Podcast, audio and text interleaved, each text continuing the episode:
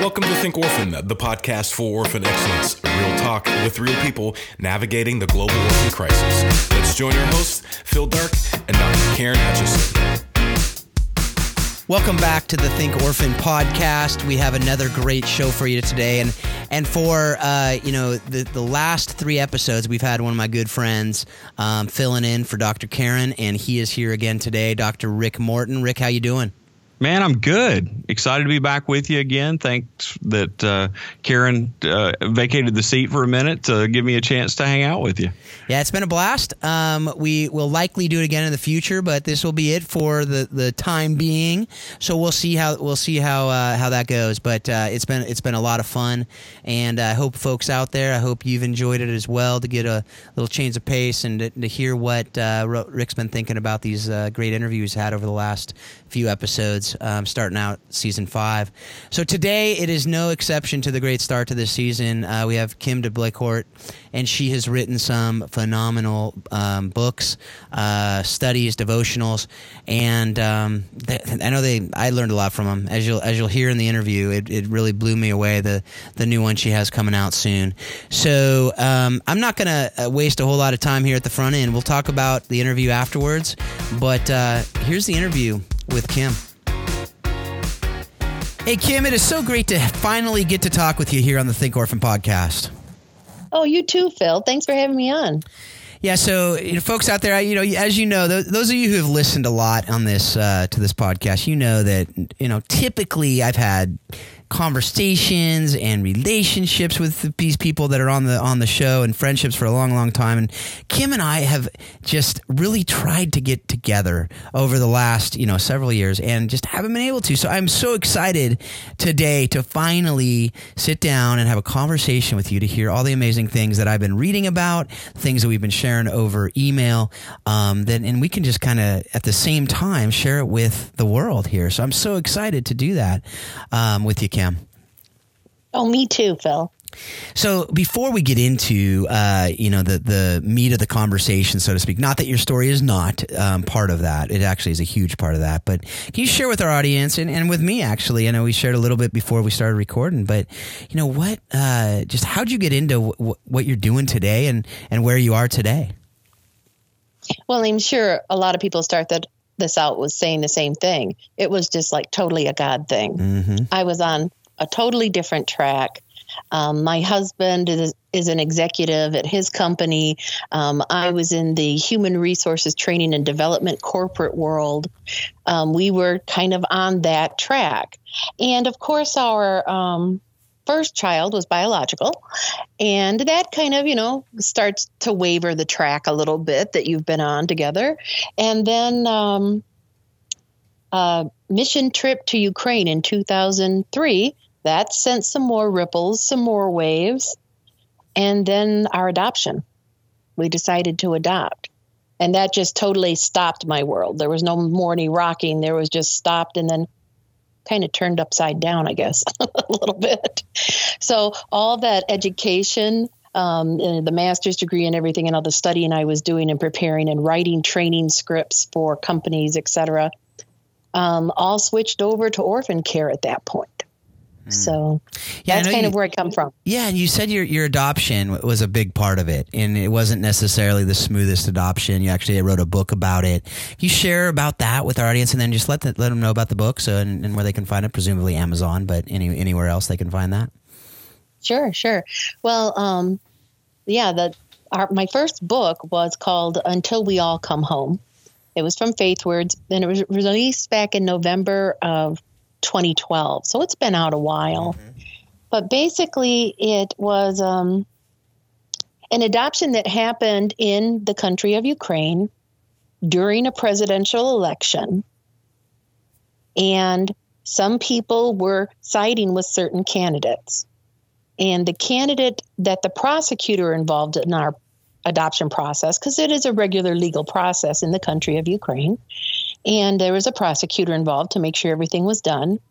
Um, really was backing a candidate that believed that you know international adoption was no longer good for Ukraine. He was a very pro Moscow candidate, and you know there was already we were already seeing the writing on the wall about Russia eventually canceling American adoptions back then, back in 2008 and 2009 and 2010 when we were involved in the process. Mm-hmm. Um, so that really didn't just come out of the blue. But um, he did everything he could, our prosecutor, to make sure that our um, adoption didn't go through, basically. So after I had already processed our son legally out of the orphanage, which, as many adopting parents know, that's a big deal. When you actually get everything you need and you process your child out of the orphanage, you've done everything, right. you know, correctly. And he actually got somebody to accept an appeal of our adoption late, hmm. past its due point, so that I could leave the country, but my newly adopted son that I've already processed out of the orphanage could not.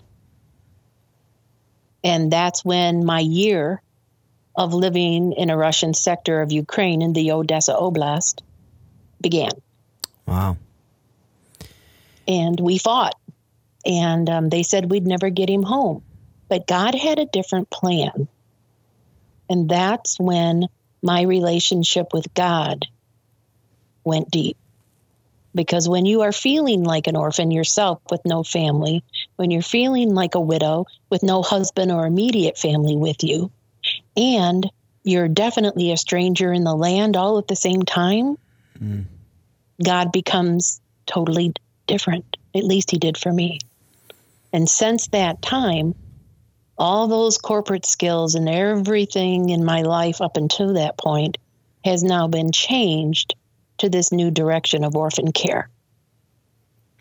Yeah, And so most people go through that and they don't write a book.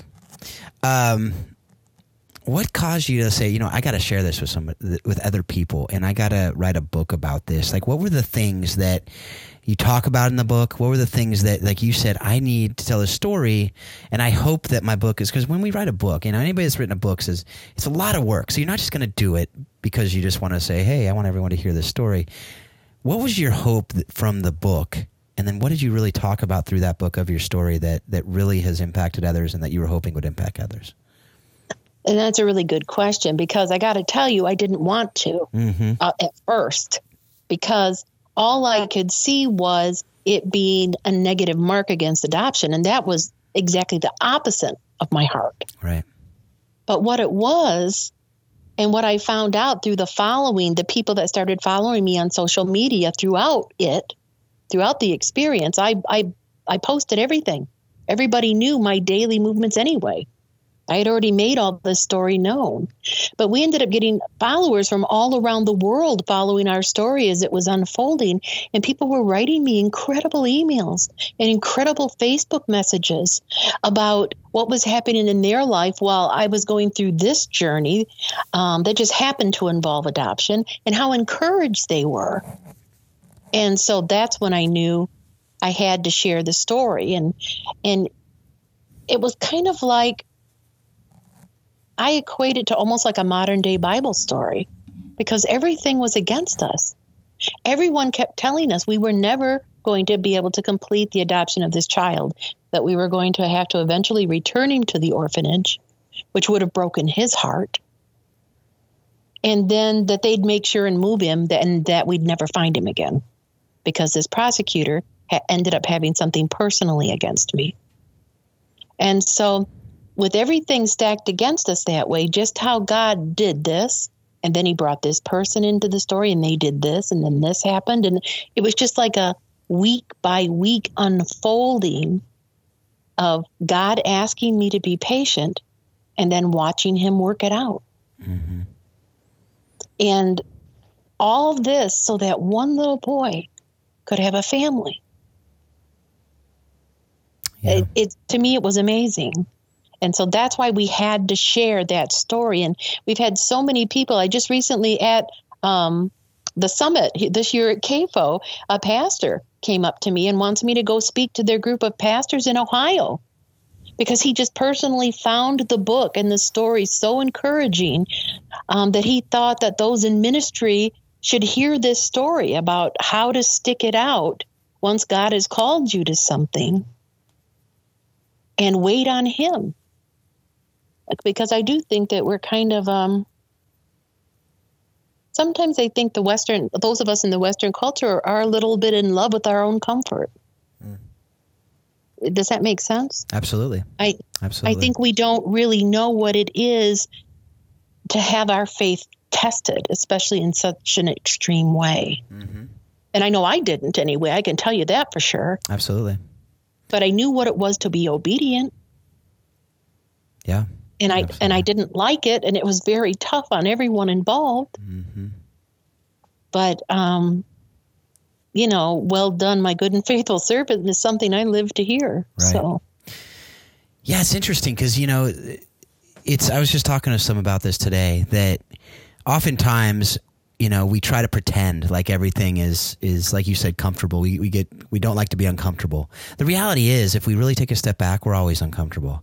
There's never a place. You know, our our lives after the fall. Really, it's if we're honest, it's a train wreck. You know, in a lot of times, and I think we try to pretend like it's all perfect um, when it's really not. And so for you to sit in the midst of something that absolutely clearly 100% was not perfect and it was so obvious you're literally in a foreign land. You're literally, you know, having what seemed like a shut door by this government. I mean, you again, it's talking about David and Goliath story, right? You're in a foreign land with them saying, "Nope, sorry, it's not going to happen." And you're and you, a lot of people. I'd say I, I would venture to say I don't know this. I've never done a study. This is completely unresearched, but I would say most people would see that as a closed door. How did you know it wasn't a closed door? and this is probably one of the more controversial parts in the book, to tell you the truth. But um, the day I found out that the prosecutor got his appeal that he didn't get turned into the court on time, and that's why we were able to process our son legally, everything we did was by the book and get him out. And then he got somebody else to accept it late. The day I found that out, um, it was uh, life changing for me. I was in what I would say despair. And I kind of broke down for about 21 hours. And um, when I woke up from that, the first thing I did was ask God to please help me never be there again. And I asked for forgiveness. And I went to the mirror to throw water on my face, and I couldn't even recognize myself because my face had changed after crying for so long.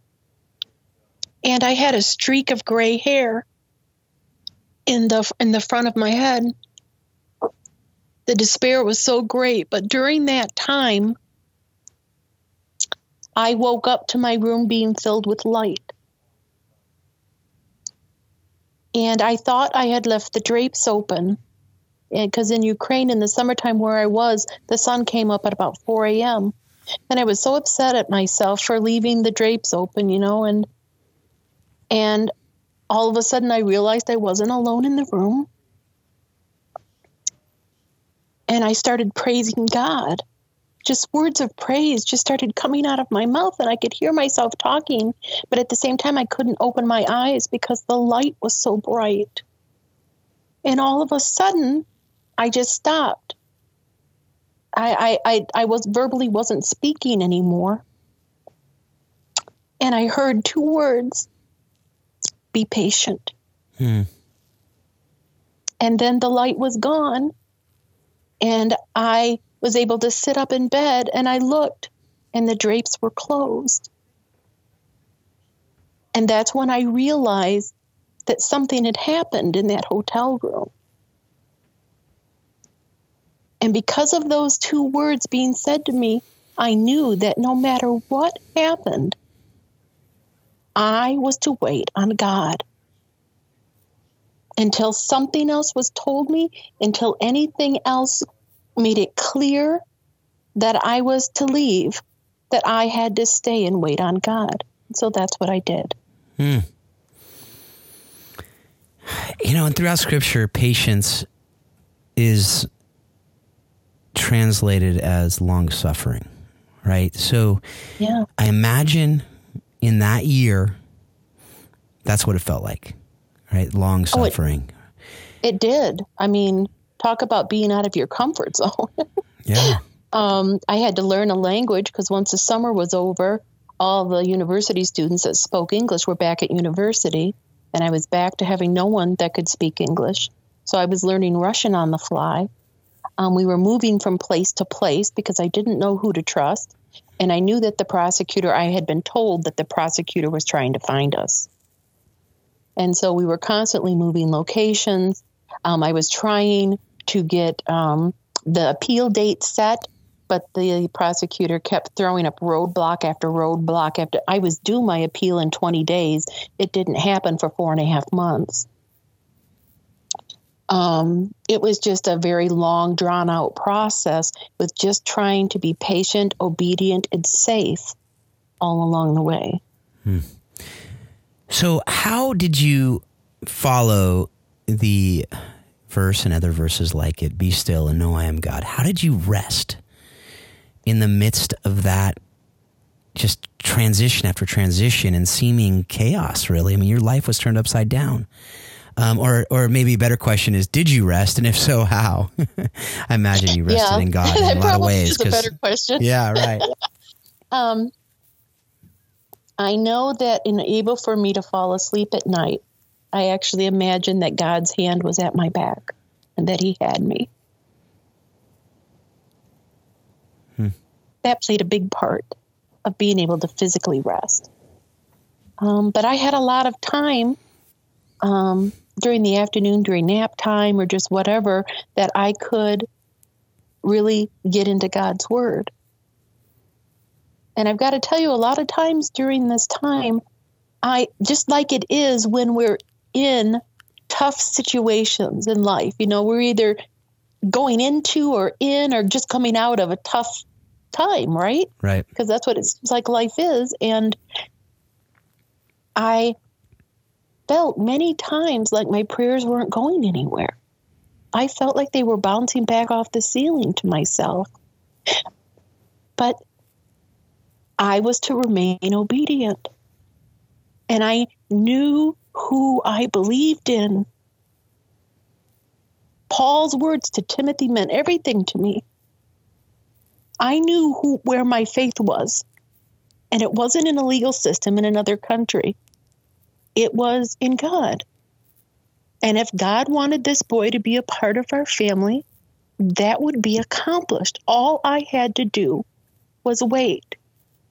Now, not that that was easy, of course, because I had to shop every day and I had to, um, he wanted to go outside and play every day. And there was all this interaction. And yet I was trying to be quiet because I didn't want people to know necessarily that I was an American either. And my Russian was horrid. you know, I mean, it could get the job done, but it was terrible. And everything I owned and wore looked American. And I slowly even changed my attire over the over time. Um, the the the real rest came with those stolen moments in God's word.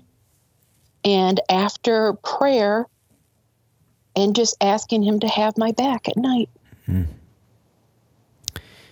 Yeah, you know, and God's word is a pretty amazing thing, especially in these times um, where you really don't know what else to do. So th- that's so encouraging to me.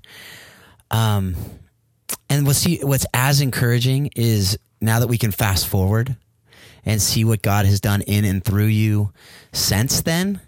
Um, man, there is absolutely no doubt. I know in your mind, and then just reading about your story and talking to you about your story, I know no doubt in my mind that all that happened for many reasons and many lives, and that you've been able to be a part of and be able to uh, step in and do life with people in Ukraine since then in ways that um, God's just working in awesome ways. So, can you share just a kind of a snapshot of, of different things that have happened over those years since then? And we can we can dive into a couple of them. But before you do that, can you share your website? Any any way people can find out more about you? Because we're not we're just scratching the surface today, as we do with most of our guests.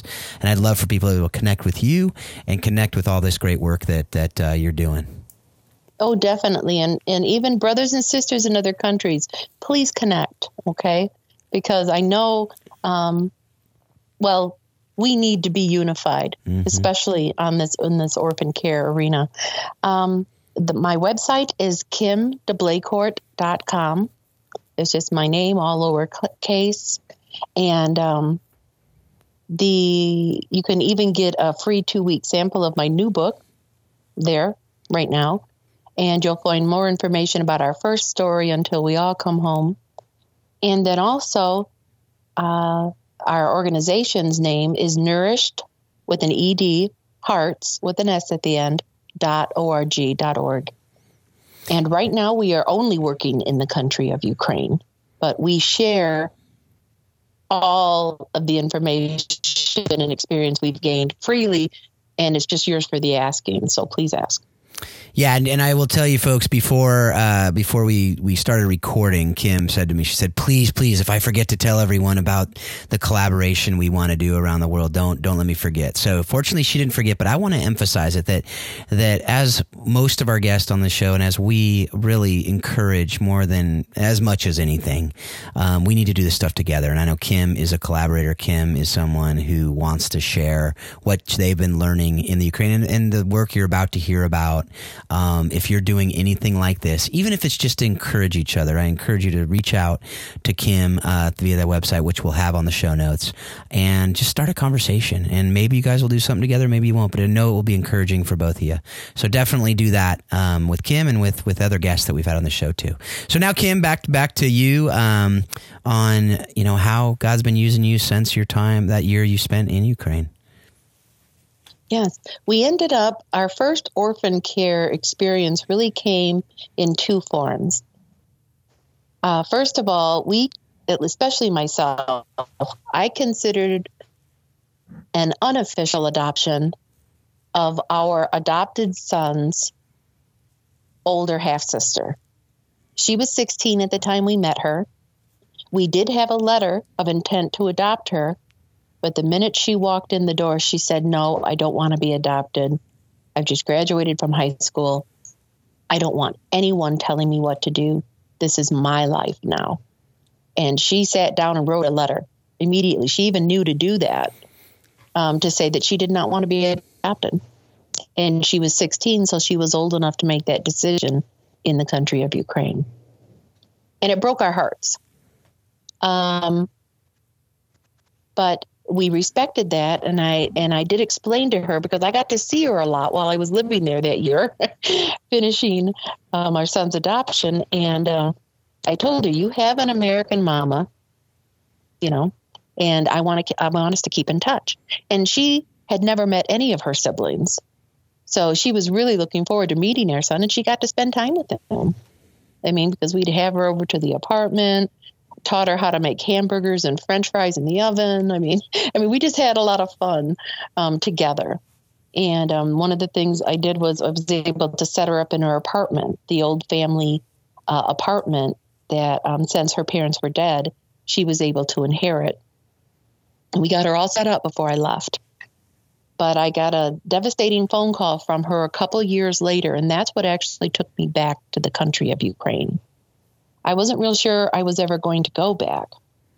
But God brought me back through Svetlana in that um, she ended up testing positive for tuberculosis and she couldn't get any of the good hospitals to give her a definitive test. And she asked me to come there in person and to help her get into the really good hospital in Odessa for complete testing to get all the answers and the regimen of treatment that she knew she was going to need to beat it.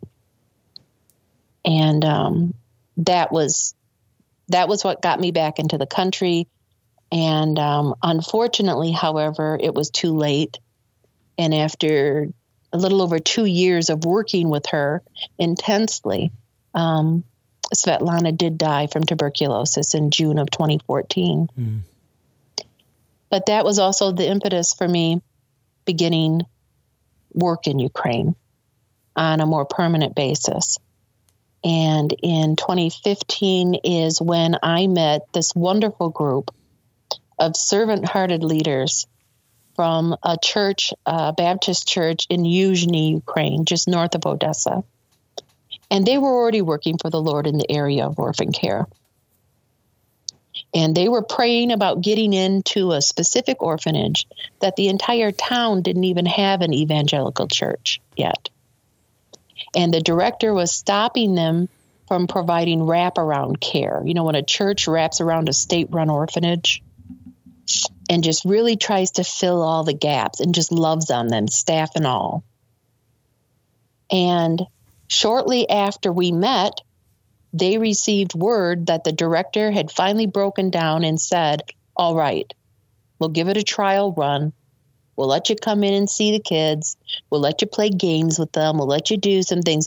But, you know, this could stop at any time, kind of thing. But they were just thrilled. They had been praying for over two years for that. And they needed some support. And that's when Nourished Hearts truly began and we wrapped around them so that they could wrap around the orphanage, if that makes sense. Mm-hmm. Absolutely. But with my master's degree in training and development, I'm all about taking a problem, breaking it down, seeing how, what all needs to happen to fix it, and then analyzing it at the end and making sure it accomplished what it was supposed to.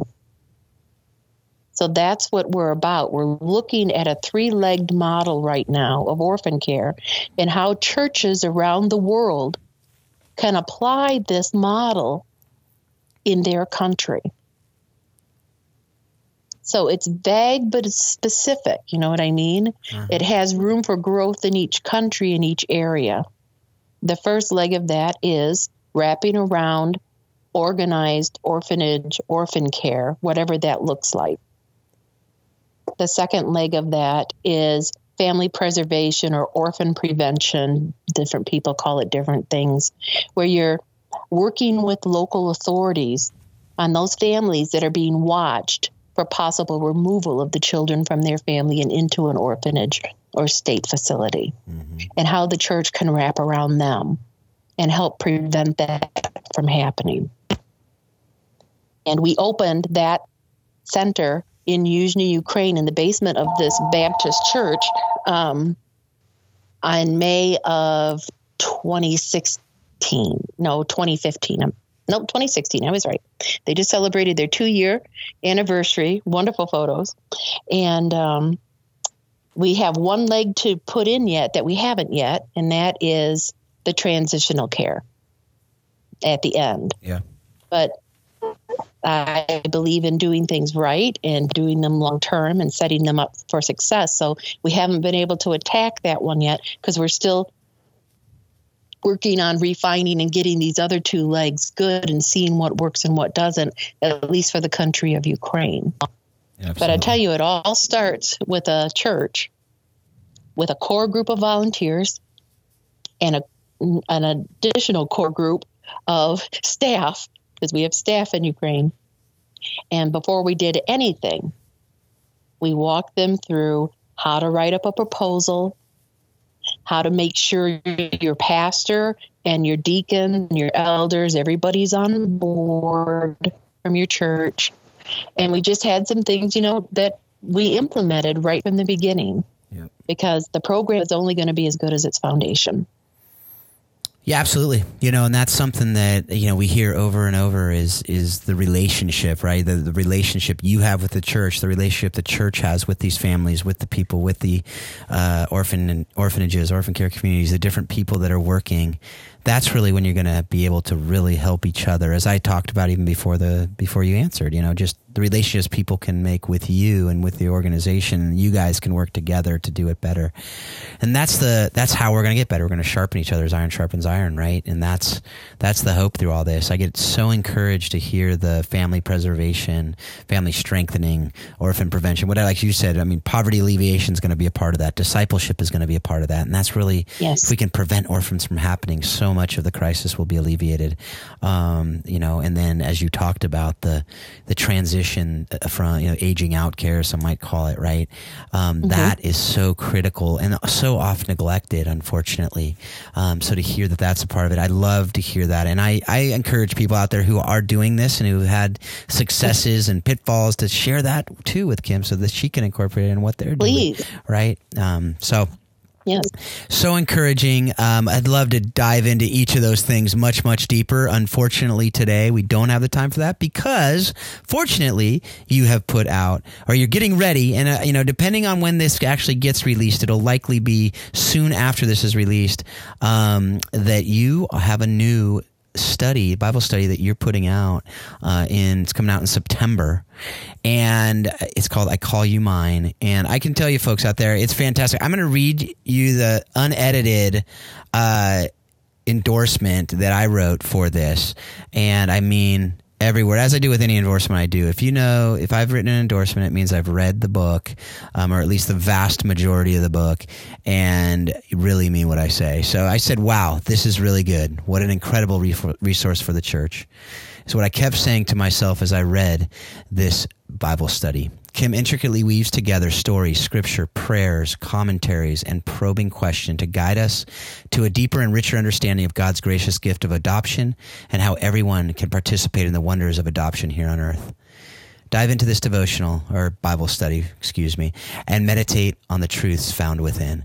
So, you know, with that, that's, that really kind of gives a, an endorsement, which is I try to summarize what I think it was.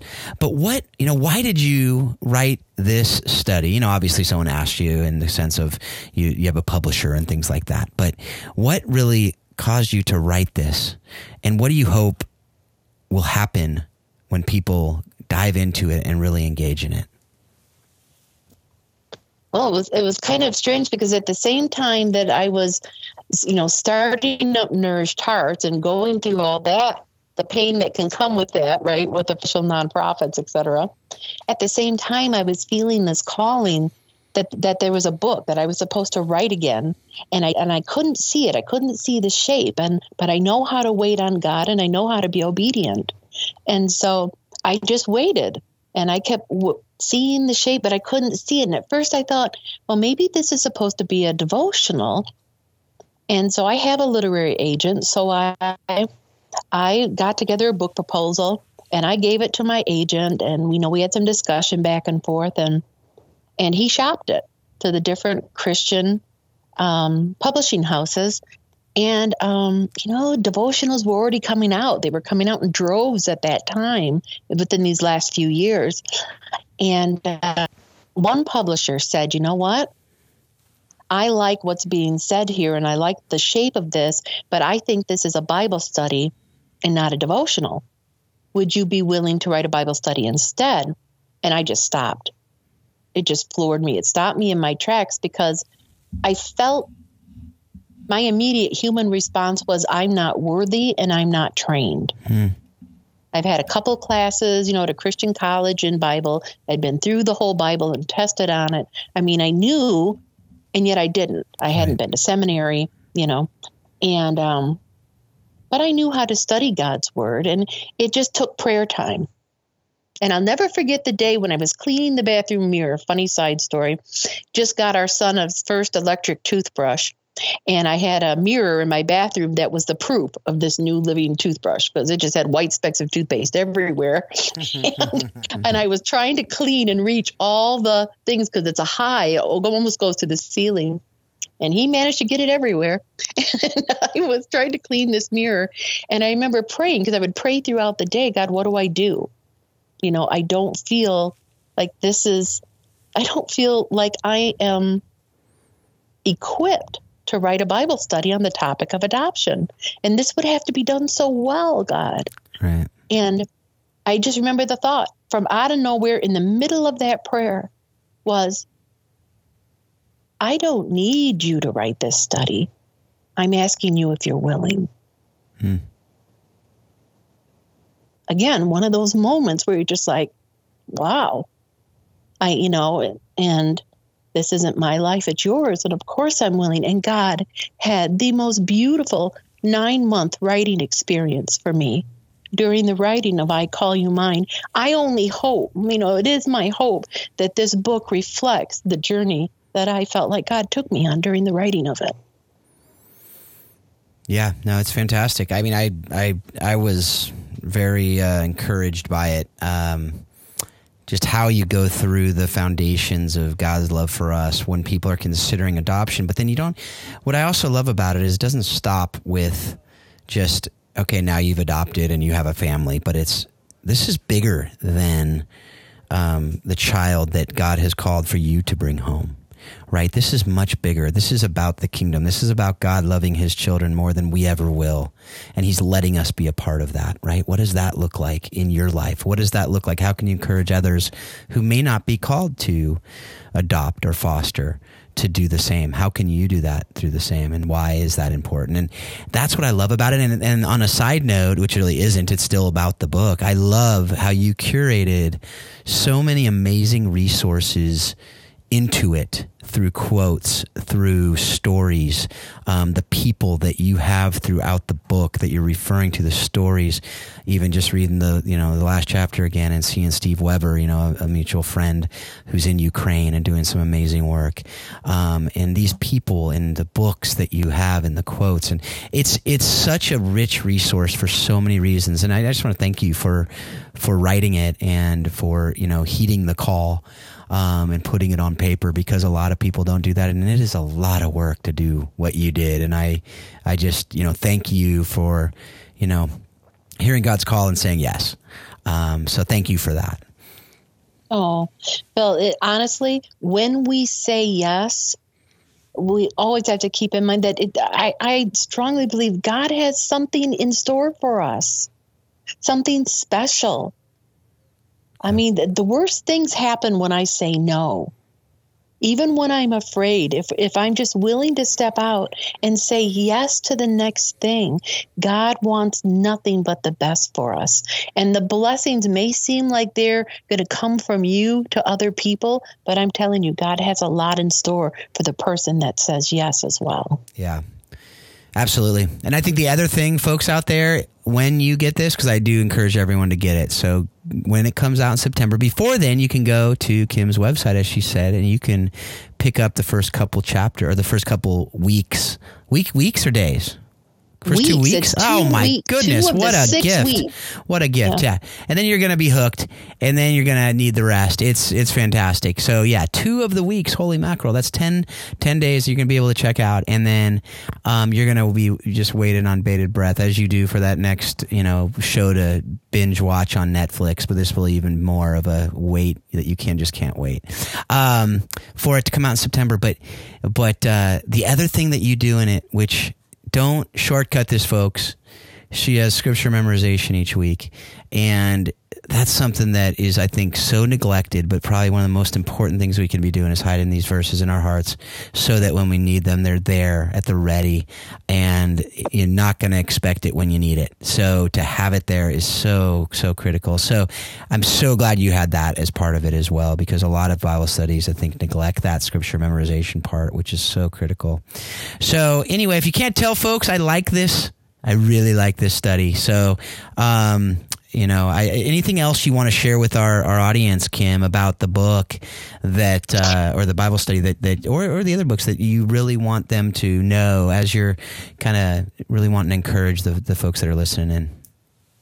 Well, I really want to encourage um, our international listeners, Phil, mm-hmm. because um, the the book will be coming out in some other languages. Oh, that's right. It's not going to be released at the same time as English, but um, Spanish, Russian, Ukrainian listeners know that we already have the translators lined up for this new Bible study. I call you mine on the theme of adoption, but it really expands into all of orphan care um, to be available in your own native language soon.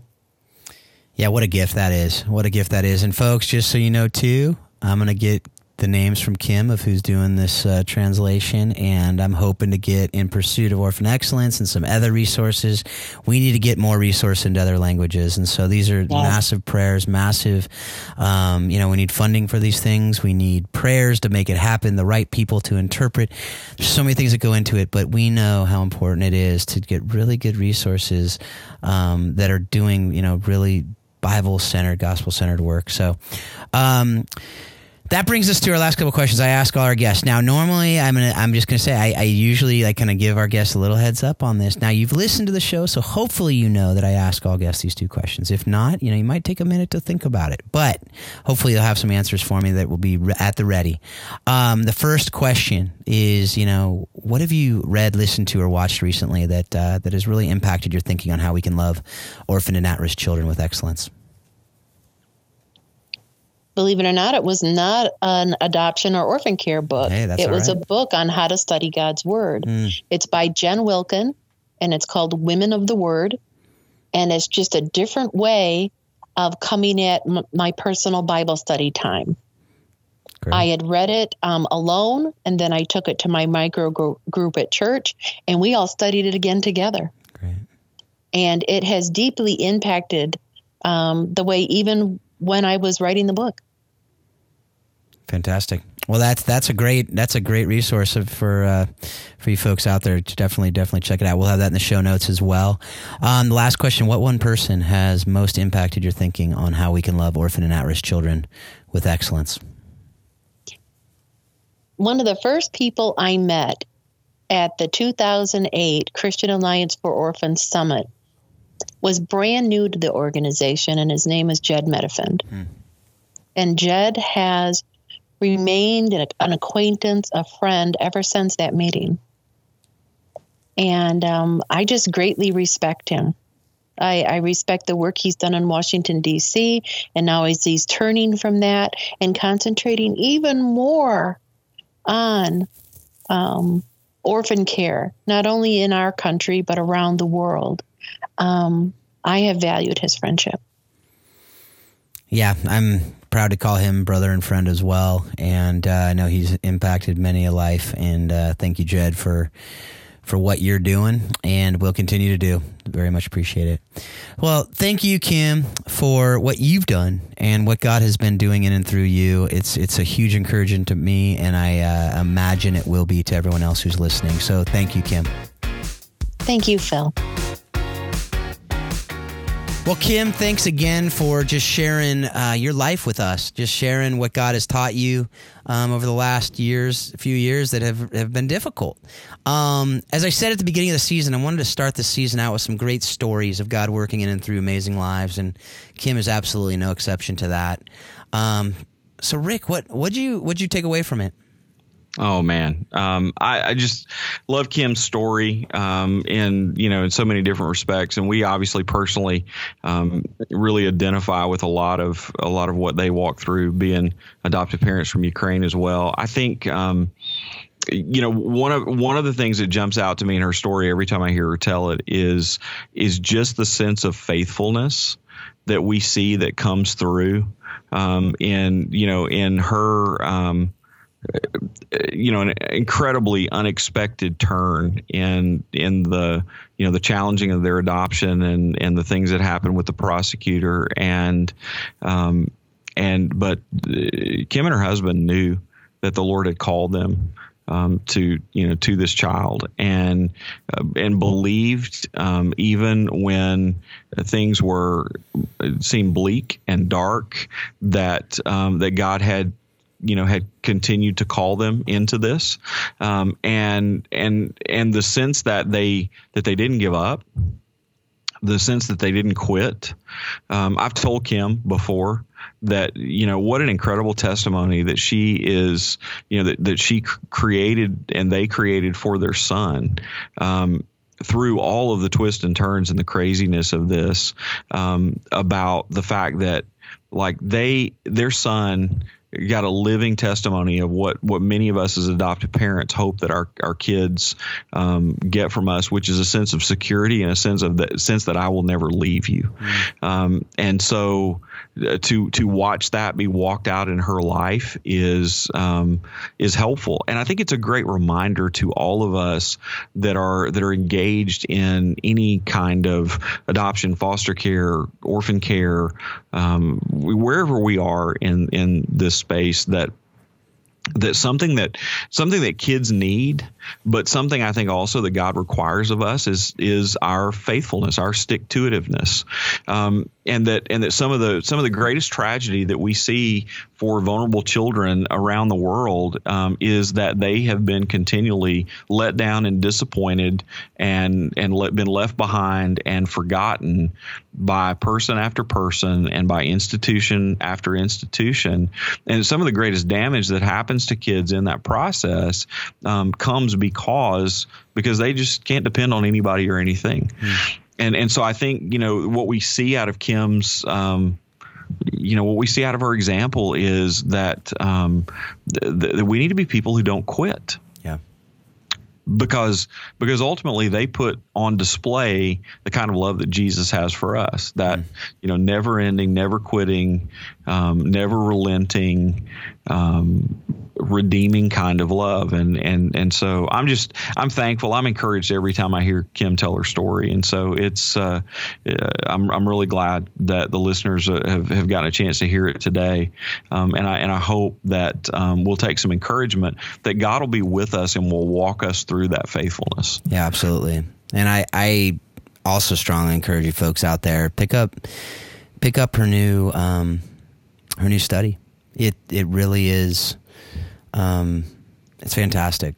I I don't uh, I don't normally you know go through these um, quickly like I did this one in pre- preparation for the for the uh, podcast, but I'm glad I did because it really gave me an overview of what it what it's all about. And you know, go check it out. You can get the free two weeks online. Do that as she talked about in the interview.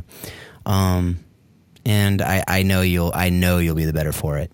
Um, so beyond her phenomenal story, and I, and you, as you talked about, they they kept pushing through. They kept, you know, it's a great example of when you know you're called to do something. It's not always going to be easy. It's not always going to have the perfect, you know, easy flow. In fact, usually just the opposite. But one the other thing that's really interesting is, in the midst of the race, in the midst of the game, in the midst of the the struggle, the challenge, whatever it is, the one thing that really stuck out to me too is that there's a time to rest mm-hmm. in the mm-hmm. midst of the chaos, right? And we talked about that during the interview.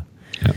You know, and really it's a great example of fruit of the spirit showing the patience, the joy, the love in the midst of the chaos, in the midst of the what in the world is going on, in the midst of the this really stinks, in the midst of the suffering and the sitting in the middle of a foreign country for a very long time, right? Um, with complete uncertainty and you know the idea of it's not fair it really doesn't apply right? You know um, i mean it might apply but it doesn't matter right? And to rest in that um, that's just amazing. I mean it really and, and i think that you know some people will probably look at our lives in different ways and say well you've probably done that in different times. And, and maybe we have and we probably have. But to hear it in another life to have that encouragement to, to, that we need to do it more right and I think those practices of, of solitude, of silence, of resting, of Sabbath, um, I think we're forgetting them and we're, we're not implementing them nearly enough in our lives. So, um, what are your thoughts on that? And then we'll get to our uh, recommendations. Yeah, something something that she said, um, and again, not the first time that I've heard Kim talk about this, and and so I, I think she talked about the, the, that that finding rest when she was when she was in the middle of the storm in Ukraine mm-hmm. was uh, she filled her mind with God's word. Mm-hmm. Like I like one of the things that that if you didn't pick this up in the interview, go back and listen to it. That you know Kim talks about this idea of like at night you know like visualizing the like the hand of God supporting her. And and and so you know so definitely there were some things that she was thinking um, and and and doing actively to keep her mind in the right place. But the biggest thing that she said she did to keep her mind in the right place was was diving deeply into God's word. Right. and and I man I I just have to tell you that that like when when Kim called and said um, I, have I've written this book. I call you mine, and and it's a it's a study of God's word um, intended for adoptive parents. You know, would you think about endorsing it? My answer was uh, before I ever looked at it. right. My answer was yes. Right. And and the reason the reason the answer was yes and then you know delving into the book and seeing it and and really seeing what she did was this but the reason was this incredible credibility of of a woman who I knew uh, loves God who loves his word who mm-hmm. who who who feasts and dines on the word of God as her you know as her sustenance and and someone who in the in the darkest bleakest hardest times of her life um, was was driven to prayer and driven to the Word of God. And so, um, right so I'll, I'll, just along with you say that if, if you're out there um, as uh, someone that's in the journey um, as an adoptive parent uh, and, and particularly if you're in the time of waiting or if you're in the time of coming home and now this is real and and it's not easy mm-hmm. um, I would encourage you pick up her book because because I think the people that she's collected together to to to bring their voices to this but then like the right treatment of God's word that she's that she's done in the book is so incredibly helpful. Mm-hmm. Uh, and and and so I I you know I love what um, what she brings as a writer, but but I love more her heart as a woman who who loves God and her heart as a mom and and and the things that you know that we see get where we get to see you know Jesus really reflected um, in her life. Yeah, no, I fully agree. When I got the privilege of endorsing the book, it was like, of course. I mean, and I don't know Kim like you know Kim, but I felt like I got to know her extremely mm-hmm. well through the book. And like like you said, the I mean, just the gathering of phenomenal resources throughout the book through quotes and through all that that's worth the price of the book right and and then it it's so much more and i love how she told me too she said um, Phil, don't call it a devotional. It's not a devotional. It's a study. And and I really, but but that is words matter, right? And what we call things matter. And I think, like you said, because she has studied the word and she's encouraging others to study the word, that's how she's able to rest, right? To know, to be still and know that I'm God. How do we know that He's God unless we're studying the word? Right? right? What does that really look like? We can't do that without really knowing and understanding the word, right? So, well, we could talk so much more, um, but we do need to wrap it up today, and uh, I will do that with uh, a couple recommendations. The first is we've talked about story over the first uh, few episodes of this season, and, and I mean, obviously, every episode of the 107, I think it is, that we're at now have um, been stories. But uh, there's a great book called Building a Story Brand by Donald Miller, and I think he helps us to put our story together in a way that really will capture other people, um, will stick with other people, and I think that's important too because as we're doing uh, ministry, as we're doing different things, um, trying to encourage and challenge other people, we want them to remember what we're talking about, right? And it's not about. I think the books in the context of branding and of marketing and things like that, but I think it's something we can really learn from, whether we're leading an organization or just trying to get people to understand our position on something or understand what we're about and who we are. And, and I think we can use it um, to understand also um, how people are moved right? People are moved by story. People are moved by the by the story, and um, you know and, and the, the, one thing that I, I will say the one caveat i have for it is you know it talks about it and it make the customer the hero. And i want to make sure that we're all making jesus christ the hero right? And what we're doing that we are not the hero the customer is not the hero. You know jesus is the hero. And if that doesn't sell well you know what? Oh well you know because in my my opinion that's that's what's important. And that's what we're about. So um the last thing I want to, and Rick's going to laugh. This is just in honor of Rick and us finishing up these last four episodes. I want to. I know it's going to be over, but th- that's the beautiful thing of, of uh, you know, delayed. You, know, you can watch things on video and recordings, but the World Cup is finishing up, um, and you know, there's so many lessons we can learn from soccer. I, I have an episode coming up. You're going to hear it from Ryan North. We talk about that a little bit in the interview. Um, Ryan's a little bit more civilized than Rick, so he understands the beautiful game a little bit better. But, um, but I will say that in this World Cup, I'm going to recommend you find the article that talks about the Japanese soccer team. Um, a couple things. First of all, the Japanese soccer team they lost in the the round of 16. Sorry to be a spoiler alert if you haven't watched the tape delayed version of it, but they lost in the round of 16, and they actually cleaned the locker room made it spotless for the stadium people, and they wrote a thank you note to the people that you know hosted them at the stadium. The the Japanese fans actually stayed after the games and cleaned up the stadiums that they were a part of. Not all of them, but a lot of them. And you know what? That showed you just like class and character in the midst of a world that is lacking in both. Um, when I saw that article, it was really quite a cool thing. And then also the England coach, uh, Gareth Southgate, they had a, a, shootout in the game in the round of 16 against. Um, uh, why am I blanking? Um, on who they Colombia. played. Colombia. Colombia Thank you. was. See, look at this. I have impacted and influenced my friend and brother. No, I just Um, have Colombian friends. I know, I know. I knew there was some reason. Um, and I knew it was Colombia. But they they win the game. But Gareth Southgate missed a penalty kick back in 1996. And if you're still listening at the end of the show, it means that you've stuck with me on this. But it really is a, a good example for us about leadership, because he could have just the, the Colombian guy missed the fifth shot. He got is saved, and they lost. If he would have made it, they would have gone on and they could have won. He lost because he missed it. Well, Gareth Southgate missed in 1996 and England lost that game. He sought that guy out after the game and talked with him and just consoled with him and said, "Hey, life will go on." I don't know exactly what he said, but I'm assuming it was something along that those lines. Like I can feel free, I can empathize with you. I can enter into your your hurt and your you know pain right now and and help you. And that was something that he didn't need to do. It was something that um, you know we don't need to do in our lives. But when we see people that we can empathize with, that we can hurt with, that we can mourn with those who mourn, Gareth Southgate was in one probably one of the best moments of his life when they won that, and he actually entered into somebody else's mourning and said, "You know what? I can be here with you a little bit because that's that's important and that's life." So I hope we can all learn from these things as we see things in different contexts and see how we can apply them to our lives.